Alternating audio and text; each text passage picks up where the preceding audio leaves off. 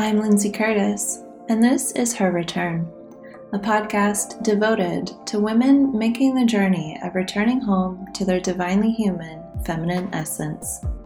Each episode is an opening up of a real life topic with experiential techniques and tools to support you on your journey home.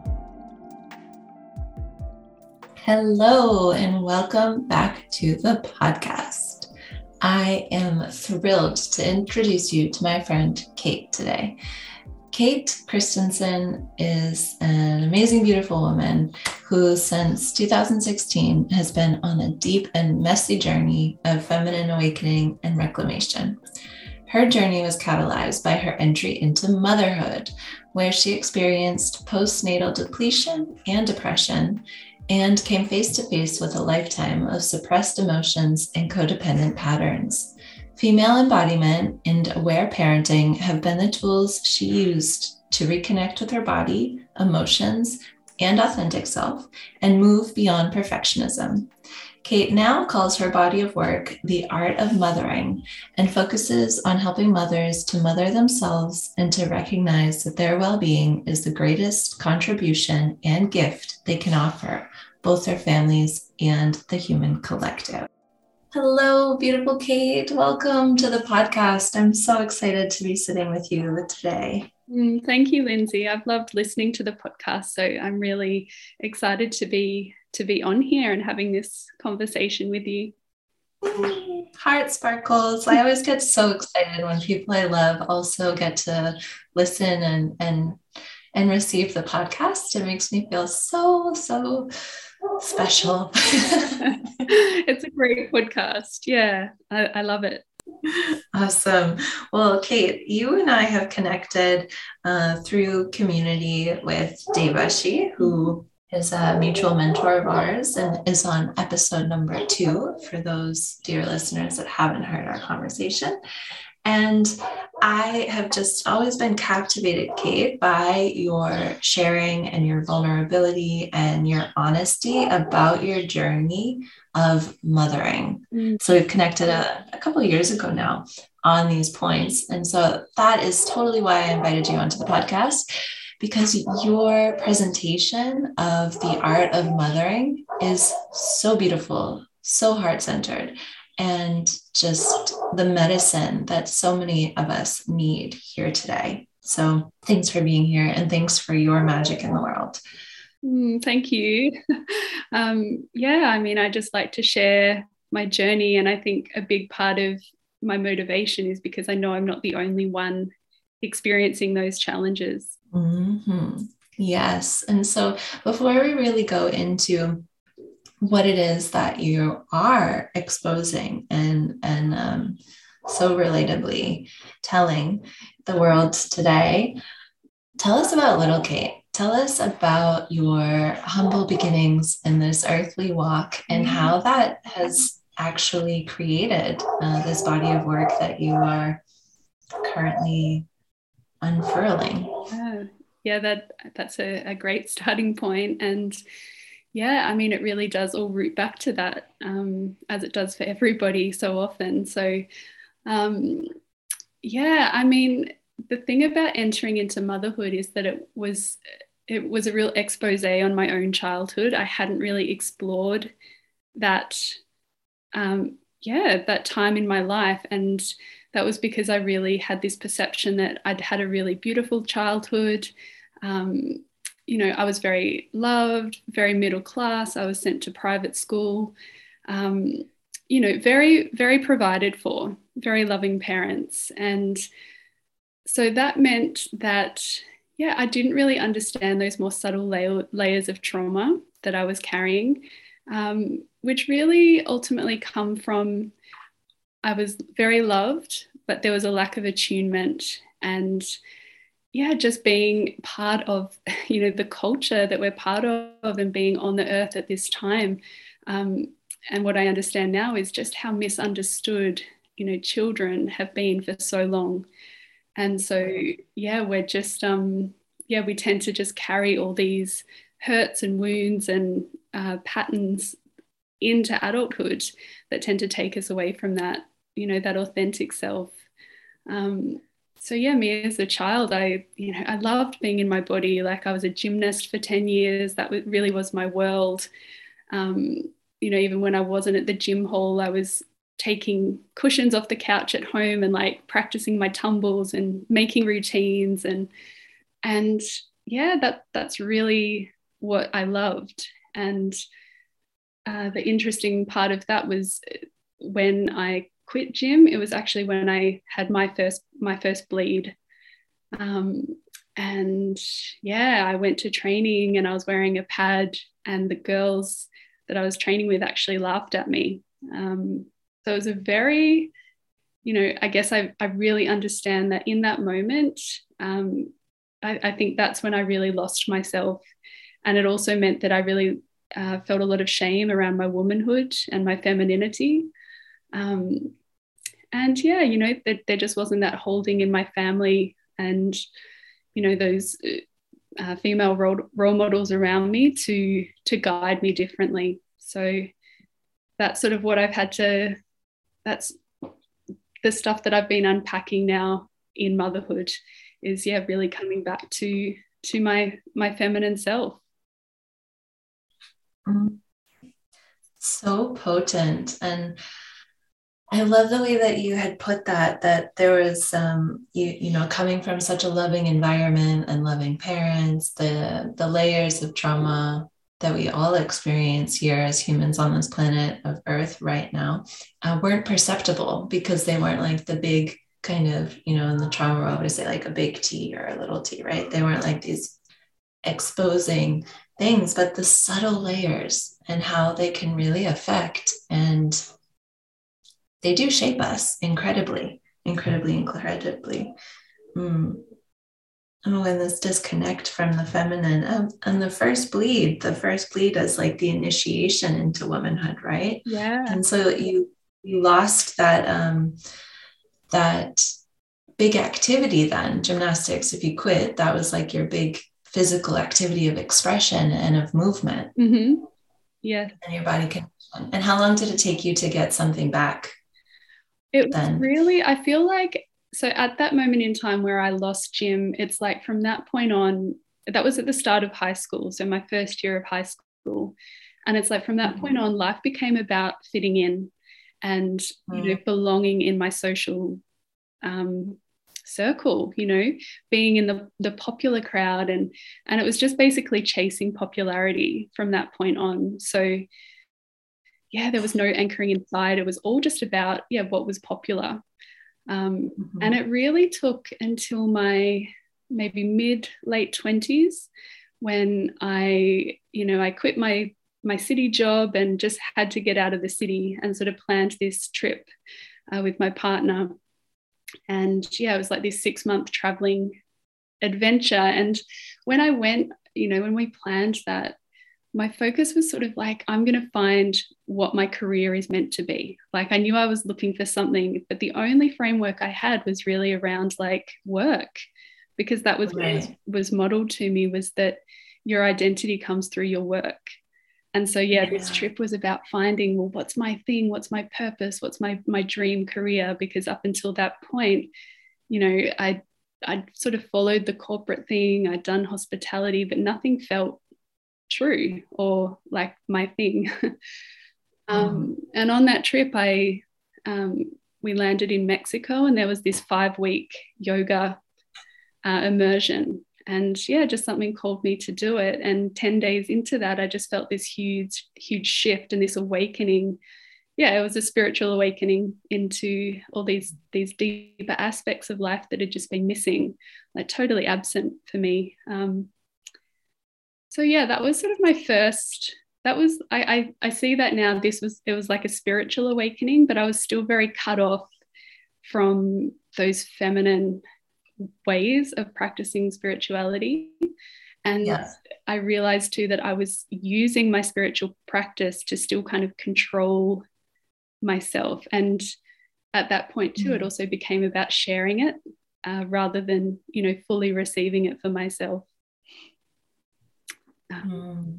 Yeah. So, yeah, it took a long. Which is journey of awakening, right? Because it happens in layers. If we were to be smacked in the face with it all at once, I don't think we could handle it. Definitely not. No, I mean, I guess it was just a mm. moment of like, you know, sort of reconnecting to, um, yeah, that there is this spiritual world. Like I was just completely mm. caught in a material way of being, uh, where that was mm. my only reality. And then yeah, it was just this sense of like, wow, okay, you know, there's something much bigger holding us.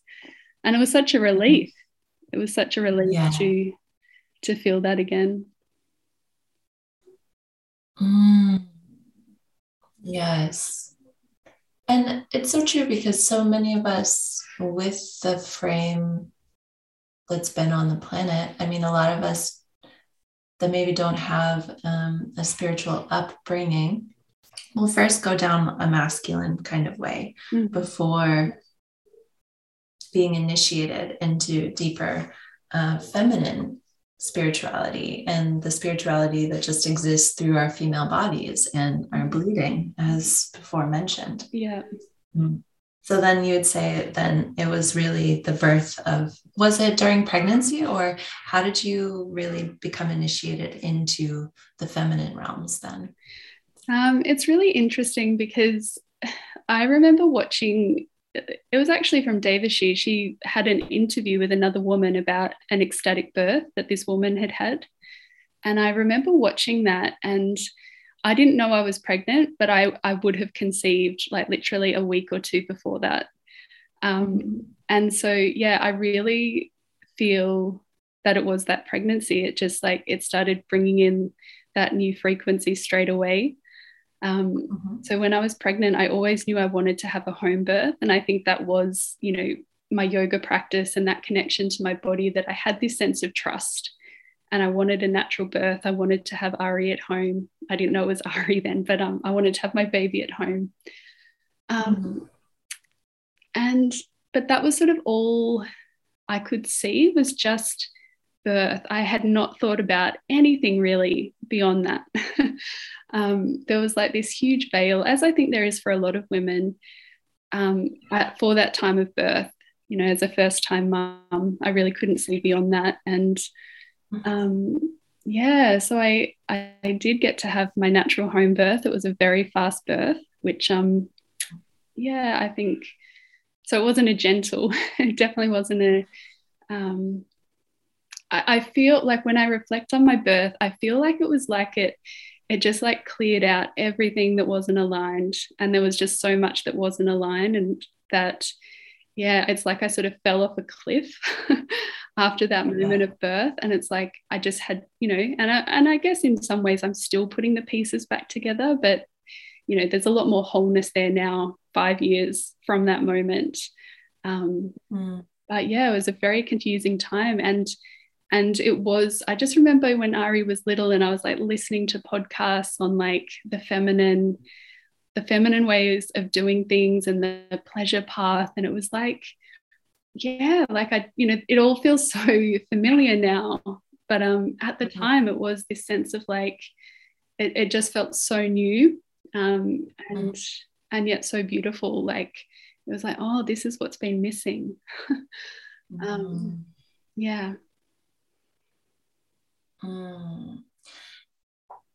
Birth is so incredible because it's literally the greatest initiation we can have as women. Mm-hmm. The greatest movement of our primal energy that we can ever have as women. It's the greatest movement and activation our wombs will ever yes. experience yes. as women and um, yeah it's always perfect. Like wherever the intensity is whatever however long it takes us to integrate it it's always so so incredibly perfect and setting us up for whatever it is we are actually here to be living. Yeah. And i just yeah feel really called to preface that again and again because whatever the intensity is. I loved how you put it. It was like being everything just washing out and and coming off of a cliff, right? Yeah, Which, yeah that's that's an intense initiation. And that's gonna take some time to really integrate and and to get the wisdom from, right? Mm-hmm. All the little little um, parts and bits. Yeah. Yeah. And like you said, with the primal energy, you know, like that was just something I was so disconnected from. And when I reflect back on how I was picturing my birth was going to go, like the videos I'd watched, it was all like these silent births. Um, very, yeah, like, you know, the hypnobirthing and the very calm births where yeah. like often so the imagery i had was of women who were basically silent during birth and yeah. you know i i look back and as someone who teaches a yoga practice with sounding, um, I recognize now that that was my initiation into sound. And it was like this moment yeah. where, like, the sound I made, like, I never knew there was that much power inside me. I could never have dreamed that I would be able to access that type of sound. And it totally mm. rearranged me. Um, yeah. And, you know, these days I work with sound on a daily basis. Like, it's something I'm very connected to and i and i and i have a context for what happened in that moment um, but yeah you know before that you know that connection to my animal body and my primal nature as a woman was just not there yeah mm. oh the potency of birth and sound yeah it makes me so excited yes. how is your so sound excited. in birth can i can I ask?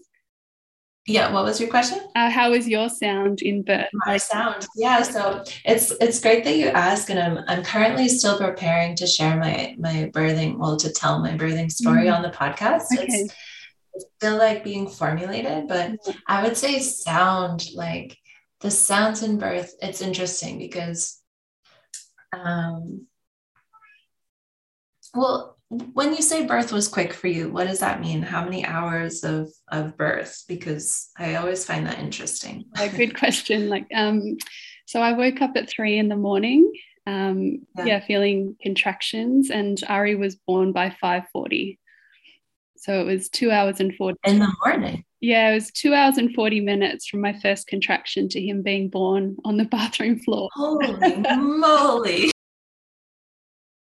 anything prior to that 3 a.m.? No, no. Whoa, okay, that's like incredible. I know, but you know, is that like because oh, that made whoa. that disconnect to those deeper sensations? Like I wasn't so in contact. Okay. Potentially, like I, but yeah, yeah, like as I remember it, you know, I went to bed like I was five days from my due date. Like, you know, I'm sure you're the same as me. I don't really like that idea of a due date, but um, I yeah at that at that point yeah i was five days away from 40 weeks um, yeah. yeah. I went to bed and then woke up, and then you know the sun rose the next morning, and our son was with us. So, oh my god, wow, that's really incredible. Yeah. And um, and our wow, midwife didn't make it. Sense. Our midwife didn't make it because it was so fast.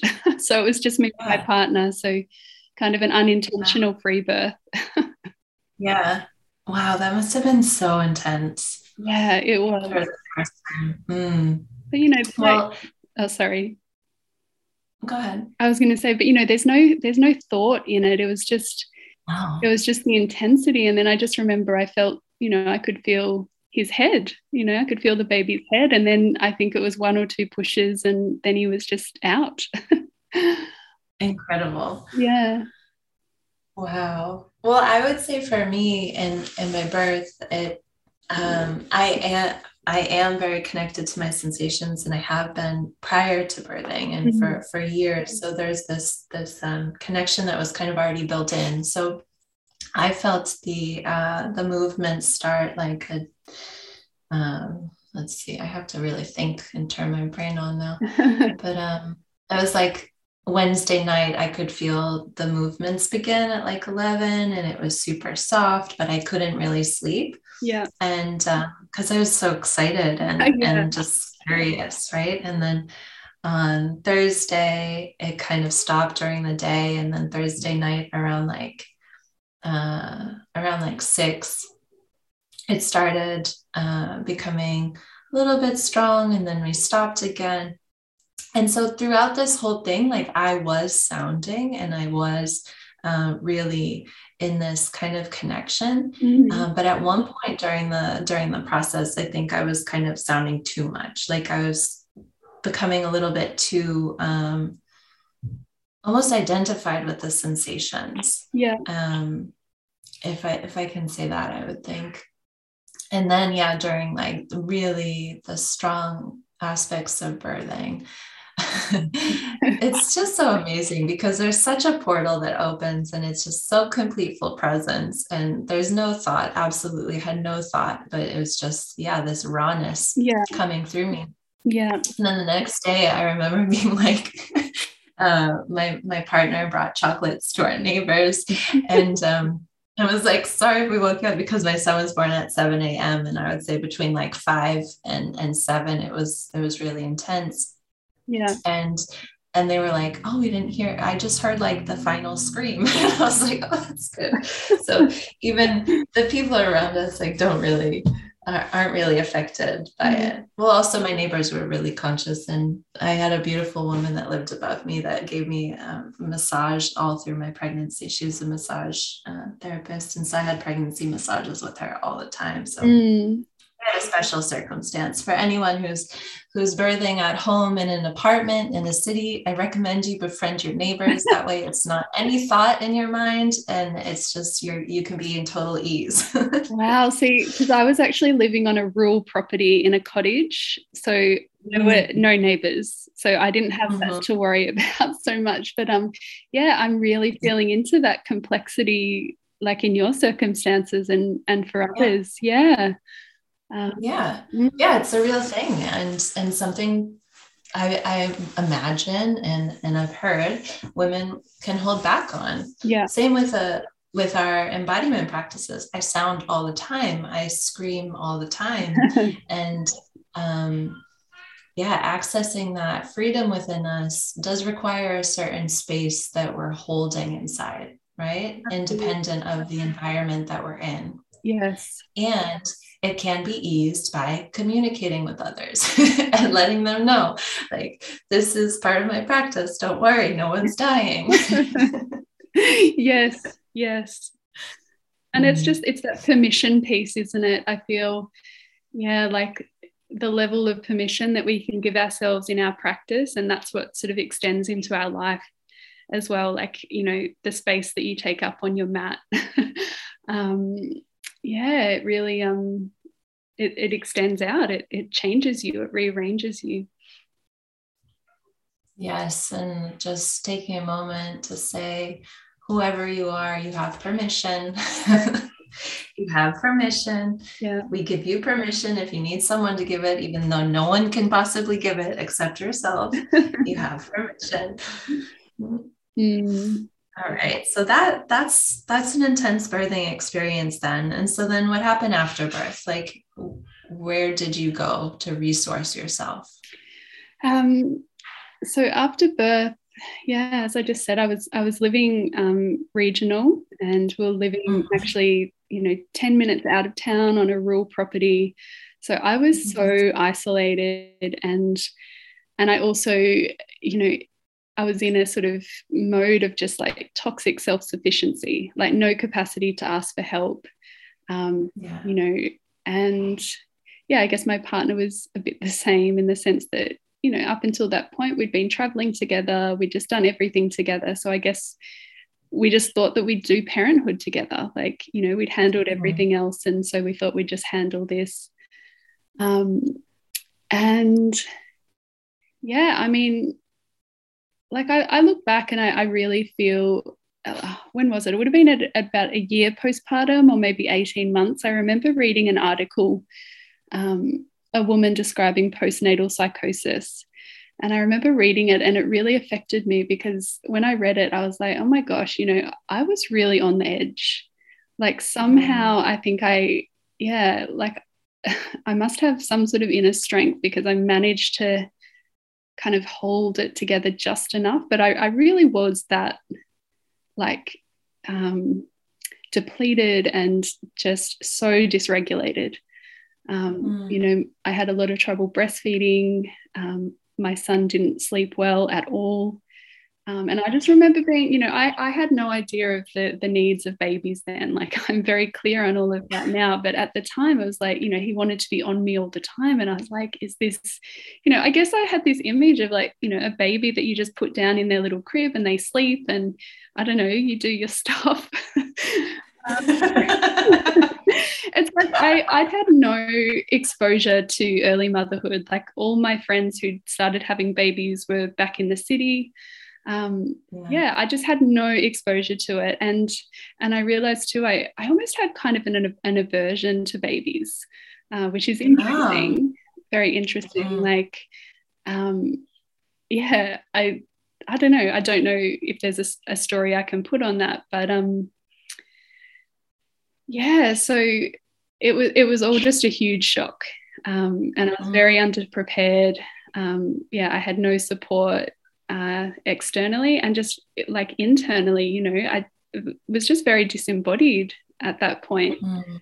um, so yeah i um i decided to do a training um like sacred female yoga training because i felt this sense of like I felt so disappointed with my yoga practices and my meditation practices because I guess I yeah. thought that they were going to support me. Like, I guess that I thought that they were a fix all for everything. And so, yeah, I've got yoga, I've got meditation, like that will carry me through motherhood. And to find myself in this place of like, just total wreckage was like, what's happened here? Like, what have I been missing? And um, mm-hmm. So that's yeah. Then when I went to to do this sacred female yoga training, which was, um, I guess it was about the qualification, but it was also it was more so about just getting some answers for like what has gone wrong here, like yeah, yeah, what um yeah, what's happened? Like why why did these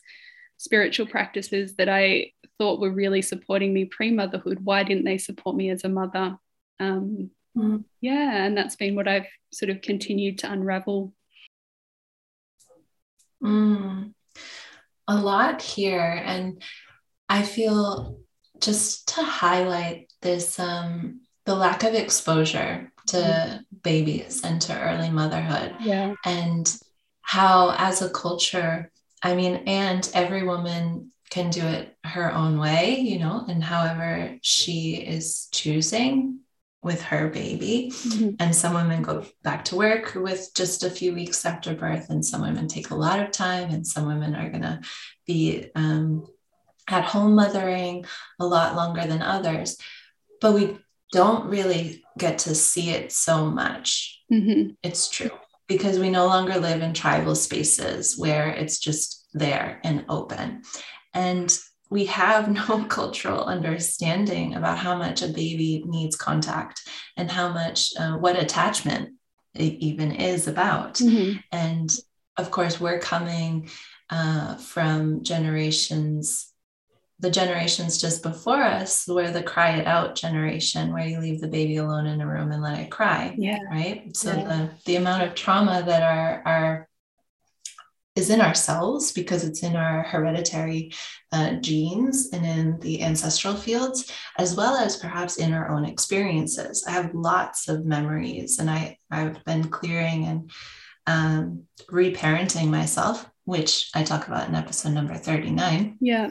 For the last like decade of my life. And I have so many um, memories come up through my body and through my dream field of being alone crying and and not being comforted and just at all wanting to be be held. That's it. That was my only need right? I mm-hmm. needed a lot of touch as a baby that i didn't receive. Yeah.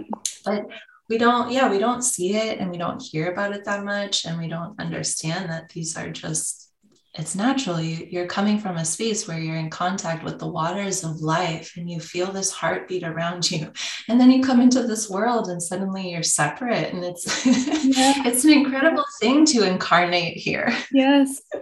Yes. And and then of course the complexity of a mother is that or a father, but looking down at our our child newborn and older, we're seeing our own inner child's reflection as well. Mm-hmm. And so, mm-hmm. whatever unmet needs are there, we're actually also facing them moment to moment. And that's why it's the most difficult,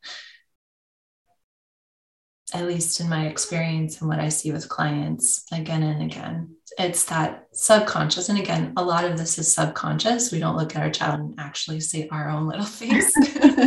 but on the inside, that's the experience that we're having. Absolutely. Yeah. And and actually some of us might see our little face. Like i had so many times in in breastfeeding i just talked about this the other day with a client where i would be breastfeeding my son and i would actually see in my dreaming field that i was breastfeeding myself because i was never breastfed as a baby. And there was just this like instinctual thing happening rewiring inside of me at the same time. Wow. So depending on on our openness we might be perceiving it. Mm. Yes. Mm. Yes. And yeah, I really these days like it's I do connect a lot with that idea that in many moments in my day it's like I'm needing to hold that child inside as I'm holding Ari and um, yeah, tending to him. It's like it's me and Ari, but there is this sort of other third child in the space, which is which is my child. Um, and it, it helps me have a lot of self-compassion for myself in, to- in terms of that complexity that um, that is mothering in a conscious way mm-hmm. mm. i love that yeah and i really feel the more we're able to hold that space for the other one that is also here within us and around us it does become a lot more graceful yeah and I'll say mm. too, like I think a, a, major stress point for me in those early months and you know even the first couple of years with Ari was he cried so much. And mm. it felt like I felt like such a failure because I did everything I could to like soothe his crying and stop his crying. And it's only been in um, you know the last few years as I've deepened into aware parenting which is a, um, a modality that I'm really connected to and that has given me a lot of support in my mothering where mm. what they describe is that babies don't just cry um, for needs. So sometimes, um, yeah, that crying is an is an, an emotional release because babies have feelings, and that's something that has been just not understood for so long. Mm. Um, and yeah, and because you know I didn't have a capacity to listen to my own tears and listen to my own feelings. So I've had to learn that as I've gone in order to to offer that to Ari. And that that is why I was so sort of stressed because of just the big feelings that it was bringing up in me to hear my son cry so much um, and the mm. stories that I had around that. Mm. Yes. Mm. Yes, yes, yes. And this capacity and the deepening in of intimacy for how we're able to be with the paradox mm. of the discomfort and knowing that it's so important that the child's able to express. Yeah. Um, I see this often with uh, with people and, and children, and sensing into it. The energy is like it's like a gripping, like a tightening, a, a grasping to like make it stop, make it stop.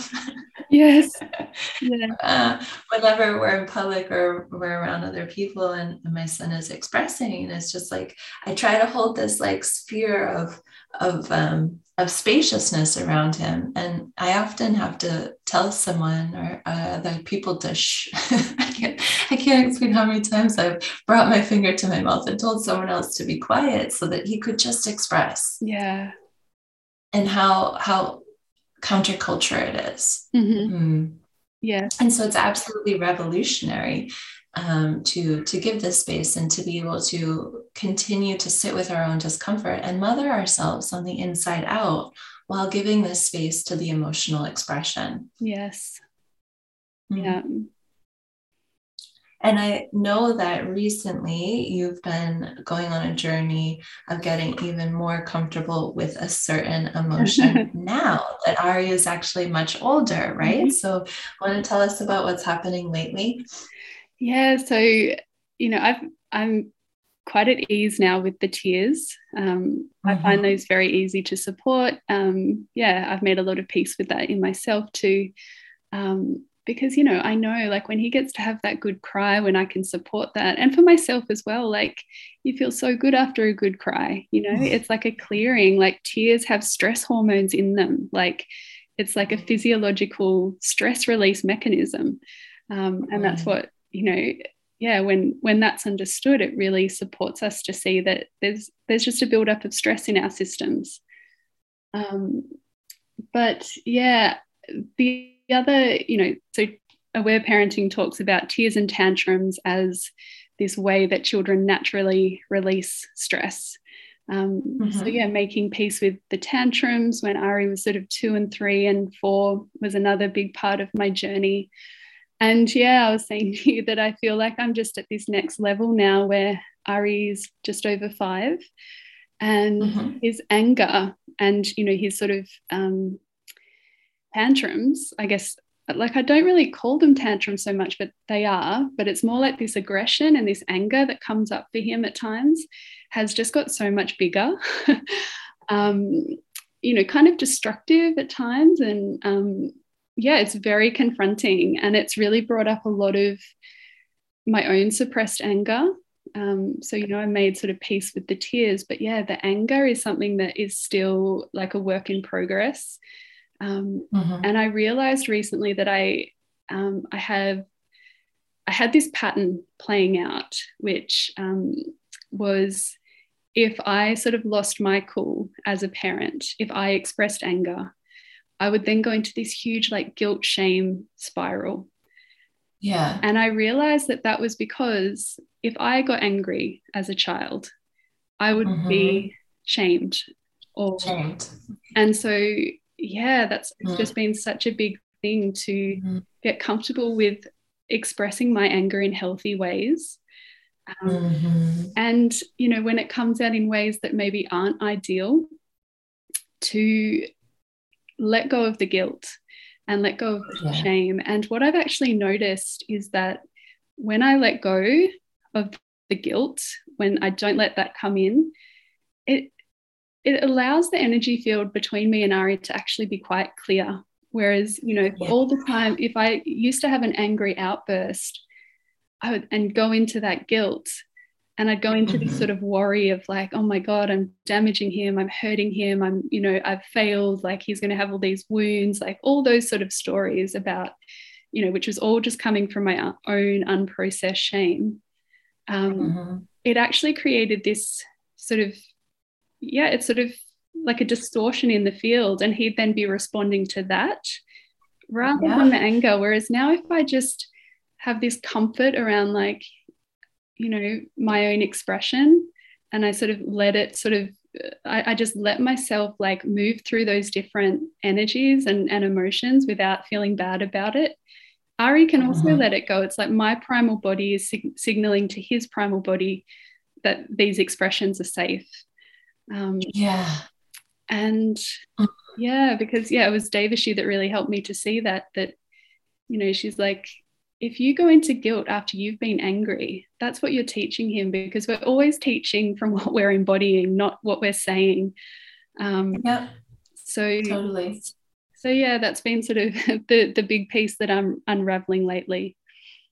Oh, I love it, and I see the image of like um, the the mama lion that will uh, bite back at her at her little cub that's like being a nuisance. And I've had this image come a few times because there's been times where um, my son is doing whatever he's doing, and he's a year and a half now, and, and he's starting to like have tantrums, mm-hmm. and and he'll be you know until I can't until it's too much for me. Yeah. And there have been times when I'll growl.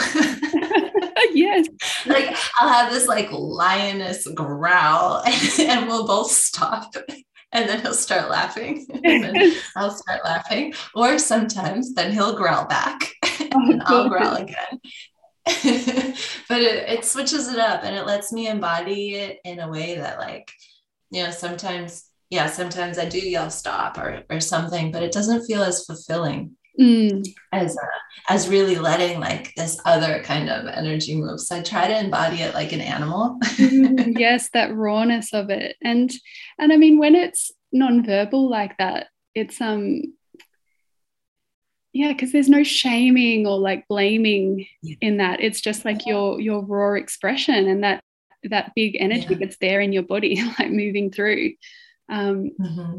yeah and i mean that's what our children are just so connected to like they are so embodied and it's Definitely. like you know all these big tantrums and expressions like that are often called misbehavior um, is because, yeah, as adults, you know, we've intellectualized and we, we carry all our own wounds about how those expressions of ours were responded to when we were little. So our children are such teachers for, yeah, how to let things move through. mm, yes. And are you aware of human design? Oh, I've heard of it, but I haven't actually delved into it. What I find really interesting, there's an episode on the podcast, number um, 25, mm-hmm. where it's a great introduction. But with human design, I find super interesting because there's different energetic types. And the biggest energetic type here among humanity is a generator or manifesting generator. Mm-hmm. And their emotional um, expression is frustration. Okay. Meaning that this is the energy that comes up when it shows them the like an adjustment needs to be made on the path. Mm-hmm. Versus, like, for example, I'm a projector and mine is bitterness or resentment. So if I'm feeling bitter, like there's something really misaligned. Okay.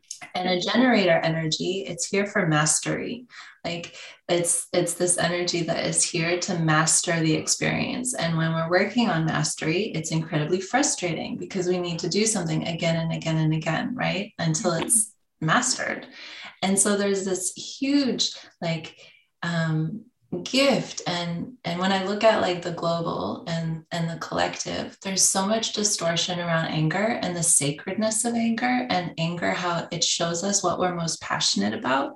The things i get angry of like in conversation or in daily life it's the things i am most passionate about that i see a distortion within and it pisses me off. Yeah. Right? Yeah. Uh, but we don't we don't understand that because we just see like the great distortion where it's become super violent and and we don't want to be like that. So we equate all anger with this kind of violent perversion but it's not. And there's huge room for reclamation on that. So uh, I just wanted to bring in the human design piece because so many, like, um, because it's interesting in human design, it gives you like percentages or whatever of, of the energetics of this. And it's like 70% of the population has this uh, blueprint.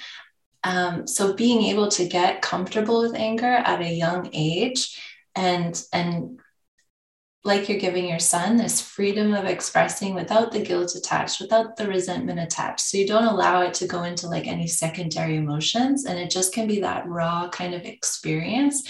It's only going to serve his greatest creativity. It's only going to serve our greatest creativity as humanity yeah. if we can really be in that alignment with, yeah, just why it's here. It's here to be felt and expressed. And it it can be punched in a pillow and it doesn't need to have a block thrown out the window and we can move on.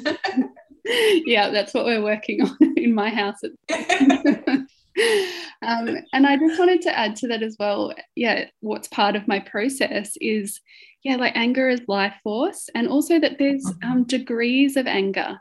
Um, so, yeah. you know, because I had this very suppressed fight energy, you know, which anger is one aspect of that like I'd also lost um, access just to like basic assertiveness, which has really shown up with Ari in terms of him just doing little things.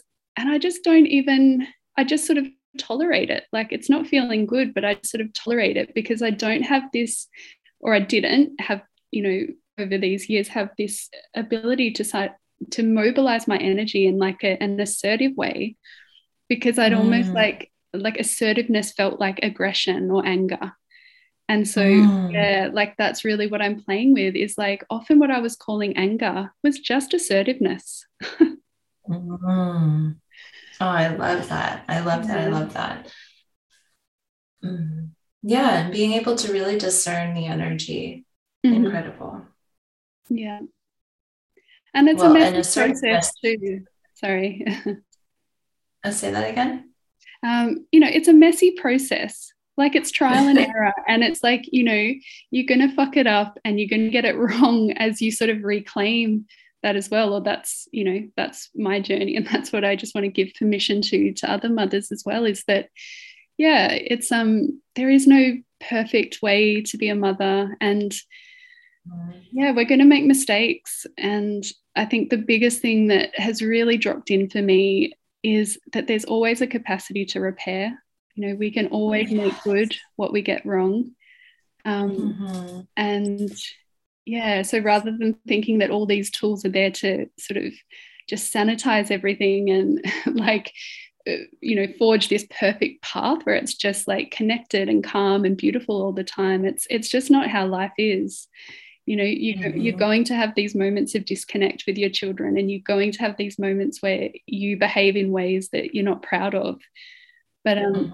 You know it's just it's just a journey of learning and then it's it's how you repair and reconnect after those moments that that's what really makes the difference in terms of yeah you know our children not having to make it all about them and them their, and their system getting to let it go I love this. And give us a, a practical example, a little exercise to support mothers in um, how do you do a repair? Mm. Well, it's just about, you know, repairing with yourself first. so, you know, like you need to clear it for yourself. So, say you've had an angry outburst, you've um, you've yelled, stormed off, whatever you've done, um, and you know I guess that's where embodiment comes in to know, okay, I'm still feeling really activated in this moment. Um, and just waiting, waiting till that has sort of passed and learning to be in that discomfort, I guess, of, yeah, knowing things are disconnected, um, but just trusting that, you know, with breathing, with just taking some time, having a glass of water to come back to yourself. Um, and then, yeah, when you feel centered in yourself again, you can reconnect with your child and um, offer an apology. Uh, you can ask them how that made them feel so that they get a voice, so that they get to express their feelings. Um, and you know, if they're if they're young children, they might not have that capacity to to verbalize, but uh, you can still engage like that. Still, at least express yourself. Um, and yeah, they might have other ways of showing you um, yeah where where it's at um, for them so yeah just re- just you know being an adult in the sense of apologizing and acknowledging when you have um, made a mistake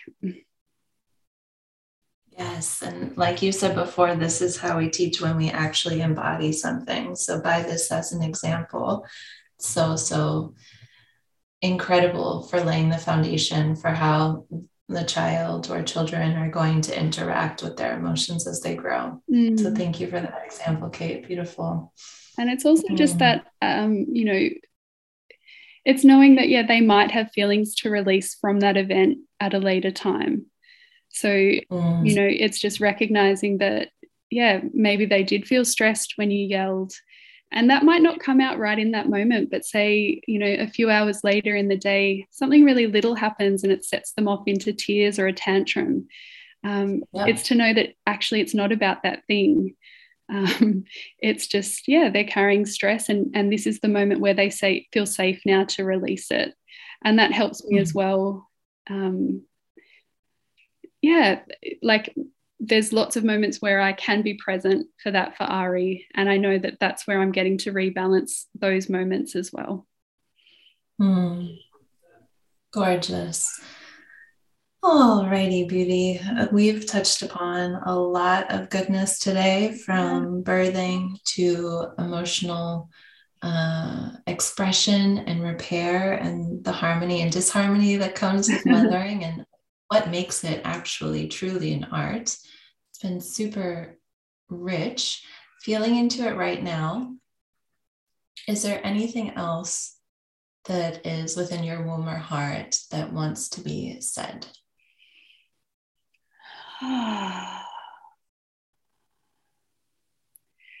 yeah, I mean, I think I think the biggest thing that has supported me and that supports me is that capacity for self-compassion and compassion mm. for others because you know this human experience really is very messy and especially these times we're in i think there's just um, so much coming up to be healed and you know we are forging a new paradigm but yeah like the the residue of um, you know so much trauma and pain in humanity is is sort of sitting in ourselves so it's just to really recognize this moment in time um, if you are a mother and if you are a mother trying to parent in these like re- evolutionary ways um, that it, it's just such a big task. So yeah the the self-compassion is i feel what rests what it all rests on hmm. thank you Yes. and Kate, where can uh, women connect with you? Where can we find you? Um, tell us everything, and I'll include links in the show notes. Mm, thank you. Um, yeah, I, I, share online on Instagram and Facebook on my um, just my public profile. I, I, probably share more on Instagram. Um, mm-hmm.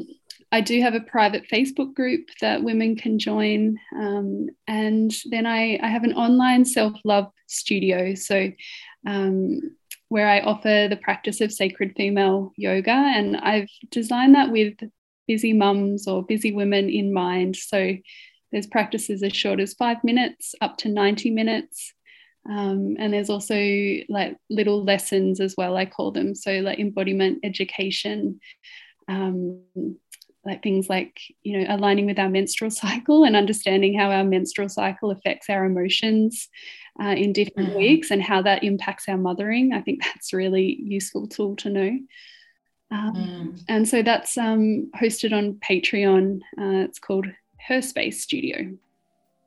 Mm. beautiful. So i'll include links as we post the episode. And uh, kate Thank you so much for this conversation. It's been such an absolute pleasure. Oh, thank you so much, Lindsay. Yeah, I've thoroughly enjoyed it. Mm. Alrighty, love. We'll connect again soon. Thank you, beautiful. I'm Lindsay Curtis, and you've been listening to Her Return the podcast. If you've enjoyed today's episode, share it with another beautiful woman, mama, or mama to be. And if you're ready to go deep into becoming your very own mature self mama who fiercely follows her soul desires, then let's connect and see if courting desire, my nine month journey, is for you. We begin in October. Until we meet again, may you return home to yourself today.